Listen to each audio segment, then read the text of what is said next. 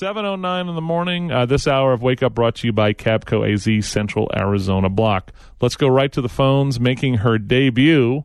And most likely, when she's done with us, after I, she hears me talk, she'll be like, It's my last interview no. on Wake Up. Mm. No, I'm just kidding. DEA Special Agent in Charge for the Phoenix Division, State of Arizona, is Cheri Oz. Cheri, welcome to the show. Thank you. Good morning. So, uh, how long have you been the Special Agent in Charge for uh, Arizona? Well, I started during the most amazing time, March 1st. I started during a pandemic. Welcome aboard. New job. Thank you. when uh, where where's uh, Cheri Oz from originally in the world? So I grew up in Chicago, but I chose Phoenix as my adult home when I was very young. I started my law enforcement career here in Phoenix. It's like uh, uh, uh, one of the. It's like the forever home for an adopted pet. Phoenix exactly. is your, your forever after escaping from Chicago. The one I picked exactly. Cubs or White Sox fan? White Sox. Thank you for asking. Yeah. that could go bad. Mm-hmm. Now, yeah. uh, so uh, where did you start your law enforcement? What starting your law enforcement career in Phoenix? Where did you start? So I, I applied and somehow they, they hired me. I was very young uh, with Phoenix PD and I worked South Mountain Precinct okay. uh, for for years, and then I was a detective before I moved on to DEA. And uh, why DEA of all the federal um, all the federal jobs you can join in the world of law enforcement? Why did you pick the Drug Enforcement Agency? Because we're awesome. We're like the FBI, only cooler. But don't tell them I said that. Uh, well, you guys had a jump uh, start with the whole, you know, you know, Miami Vice had some DA guys exactly. helping Crockett and Tubbs. So yeah, we don't dress like that anymore. But um, the job is is spectacular. We're a single mission agency. We go after the the worst and the most violent predators uh, in the world. And so for me, that was very enticing that um, that I was making a huge difference, that the impact uh, would be so phenomenal that that we could actually save people and, and help people. So for me, that was that was my calling. Leading leading up to the to being the head of this this division, give us give us some uh, tidbits from your uh, your experiences in the DA leading up to this spot. What were some of the real on the ground work that you were doing that that that is serving you now that you're in charge of the division? Give me give me a couple of those experiences. So I did um, I did my first 10 years in Los Angeles, Los Angeles Field Division, and there I was able to do general enforcement, interdiction, um, Met team. We used to have this mobile enforcement team, and um, and also a, a task force type work. And being a case agent and being able to run my own cases, I my Met deployment we took out 123 gang members. Uh, we we faked a murder. We were hired to to kill a guy. We it was this amazing investigation. Six months of just hardcore um, pressure on on on gang gang members and drug traffickers, and we were able to really clean up a whole city. So I saw firsthand how our resources put to good use um, really impacted the mayor of that city went in the newspaper and said uh, the streets of San Bernardino are, are clean. It's the first time ever. Uh, it didn't last long. I mean, things things are what they are, but it was uh, so impactful, and it really it really gave me a, a sense of DEA overall. Um, because I knew that we were able to push forward and and be able to have an impact on violence on a community that we that we live in, a community that we care about. Um, I went to Miami as a supervisor and had uh, a lot of overseas investigations where we extradited from foreign countries and and brought our our cartel high value targets to to justice. So that was specifically very rewarding as well. Um, and then I was in D.C. for a long time, and then in Seattle before coming back to here.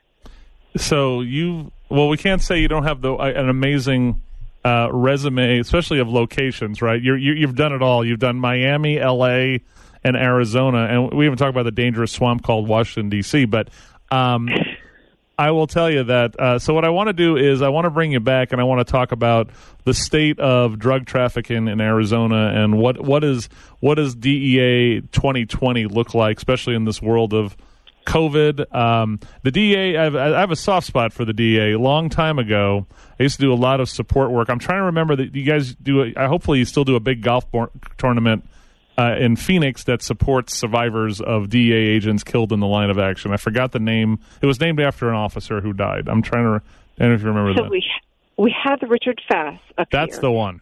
and now there's the the Arcash is in Tucson. So we actually have two. Oh, okay. So I've played in the Richard Fass one and supported it financially with companies because I, I got to be you. got to be good friends with Tony Ryan. I'm sure you know Tony Ryan. You know Mhm, Tony. Thank you. And so what happened was, so when uh, you guys approached me for this, this was an easy one because uh, I got to know a lot of officers in the DEA, and uh, so I'm so thrilled that you're on the show today. So welcome aboard, and uh, I want you to hold on for some commercials, and we'll come back and we're going to talk about DEA Arizona 2020. Okay. Thank you, sir. All right, we got Special Agent in Charge Cheri Oz on the phone. You have a question? Give us a call. 790-2040. Wake up Tucson 1030, The Voice. Uh, we're on with DEA Special Agent in Charge for Arizona, Cheri Oz. Cheri, welcome back. Thank you. Uh, so let, let's talk about uh, let's talk about uh, drug enforcement in 2020 in Arizona. What give us an overview of what you guys you g- guys and girls are dealing with. Well, 2020, like um, everybody else, has been a banner year for us. We've had, um, well, cartels have certainly changed some of the way that we're doing business. We have not stopped. We are relentless in our pursuit to get them. Uh, since July 1st, we've seized almost 2,000 pounds of meth um, coming coming into the, the country through Arizona. Just and that's just in the last seven weeks. Um, so cartels changed a little bit of what they're doing, just like they always do. They adapt to the circumstances, and we adapt with them. Um, they have not slowed down for sure. They're still trying to bring it in, and because the funnel is smaller, because we are the the restrictions at the border have made it different for them. Um, we are taking off bigger loads because there's fewer people coming across. Uh, and some some interesting some interesting and innovative ways to to get along to get it through to smuggle it through. Such as So, uh, well, now we have backpackers that are that are walking across, um, and they're carrying 35 to 40 pounds of fentanyl, 35 to 45 pounds of meth, which is normally not the case. We we've had backpackers in the past, but they were marijuana uh, people, and that was you know a decade ago. So we're we're getting some of that a resurgence. Uh, we're also getting a lot of of unique ways to hide uh, the the drugs to get them in.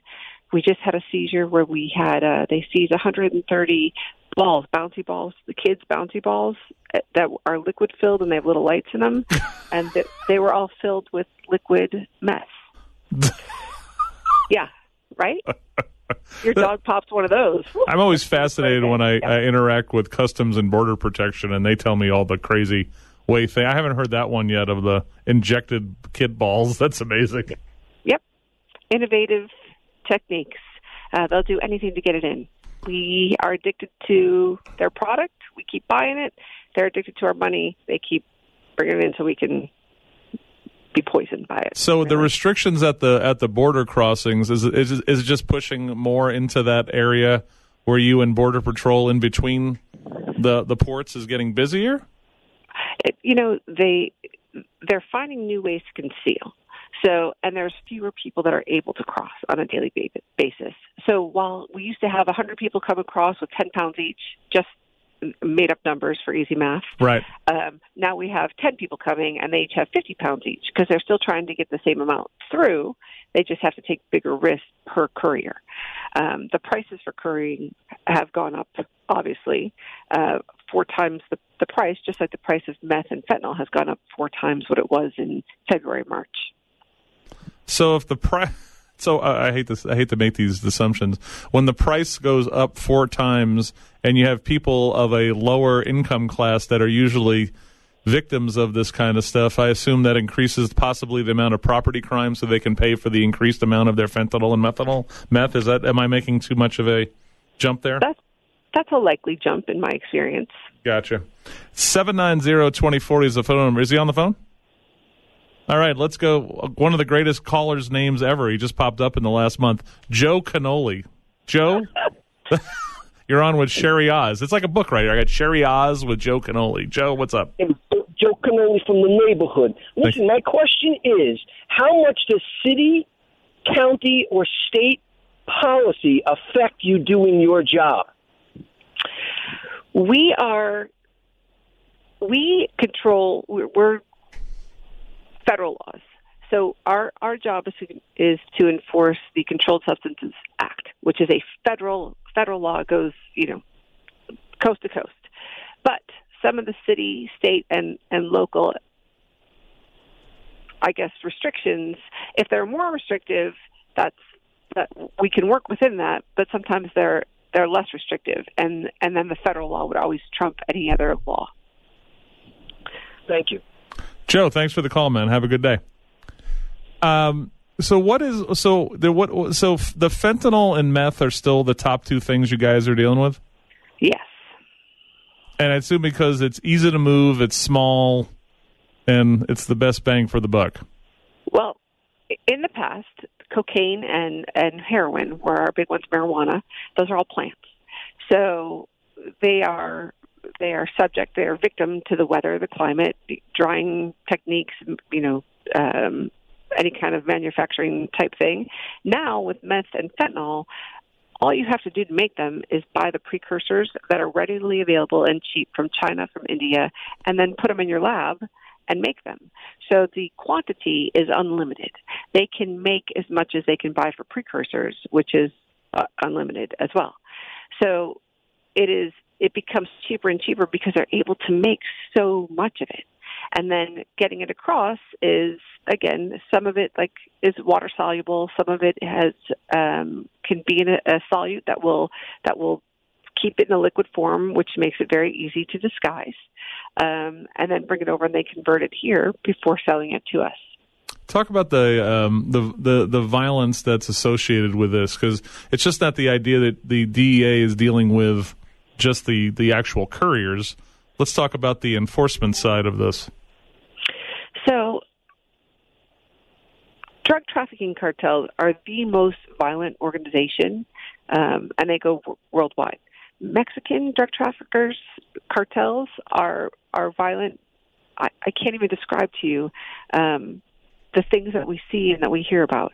The slightest infraction, the slightest disloyalty, disobedience, and they they kill each other.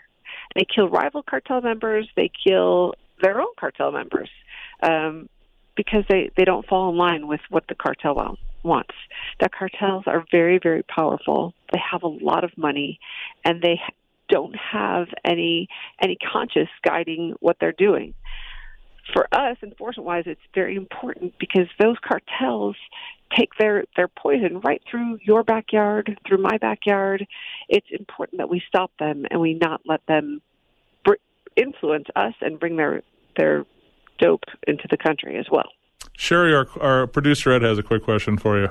Yeah, are these cartels? Uh, is their headquarters just in Mexico? Or are they like from Europe? Where where is all this? Where is the head of this that you're talking about? So, the cartels are all uh, well. These particular cartels, the ones that affect us here in Arizona, Okay. are uh, Mexico-based cartels. So the trafficking lines are designed or, or designated in Mexico, and they decide amongst themselves who gets what, and they all have territories. It's like having a, a corporation down there, and your company is this, and you own Arizona. So everything that moves through Arizona for us is controlled by the Sinaloa cartel. There are other cartels like CJNG is a it's a new cartel that is newer and extremely violent. They um, they don't have any uh, decorum or any tradition that they're holding on to for for safety. There's no sense of family. They're just ruthless. So we have to be relentless in our pursuit of them so that we can save American lives. And just to show you the ruthlessness, we just had uh, in the last 24 hours in uh, Jalisco, the cartels took somebody, cut him open on video, and did horrible things to him. So Yeah. Yes, I just got a text about that right before I came on. it just it just keeps going and going and going. Now, uh, now Cheri, we're going to get one last question in. I might want to get from a listener. If we run out of time, we'll do this again. Okay. Sure. So let's go to Bill number two on line two. Bill, you're on with Cheri Oz from the DEA. What's up, buddy? Good morning, everybody. Uh, Cheri, I read somewhere where most of the Mexican cartels get their actual chemicals to make these drugs from China. Is that is that true? Yes, it is. China and, and India are the biggest suppliers for the precursors, and Mexico has huge super labs that are capable of of making it's really unquantifiable. We have no idea how much they could do. So you know, everybody, not everybody, but a lot of people think China is still our friend. But they are, if they're sending all those chemicals down there to uh, to be processed for use up here, it's not a good thing. So, thanks. Thank you, Billy. I won't even get in. I want to get Cheri in trouble in talking about why does the Mexican government let Mex- super labs exist, but that's life. Uh, Cheri, one last question unrelated to your job. We asked this. We only have 40 seconds. Your top two favorite locally owned restaurants in Phoenix you like to eat at? Oh God, I, anything Mexican. That's good. You're in the right. You're in the right ballpark. Give me, give me one place up there you like to go to. Uh, Haymaker. Haymaker. Yes. That's a Mexican. It's Mexican. No, it's not Mexican. Oh, okay. It's like giving you something else. where? Where's Haymaker? It's uh, in Peoria. Okay, and what do they do? Uh, they do America really nice. There's flags all over the wall, and they have nice drinks. Awesome. Well, after a rough day uh, at the DEA, a cocktail at the end of the day is probably worthwhile. All right, Cheri, it was great meeting you uh, on the show. We'll do it again. Okay. Thank you, sir. I appreciate it. Bye bye.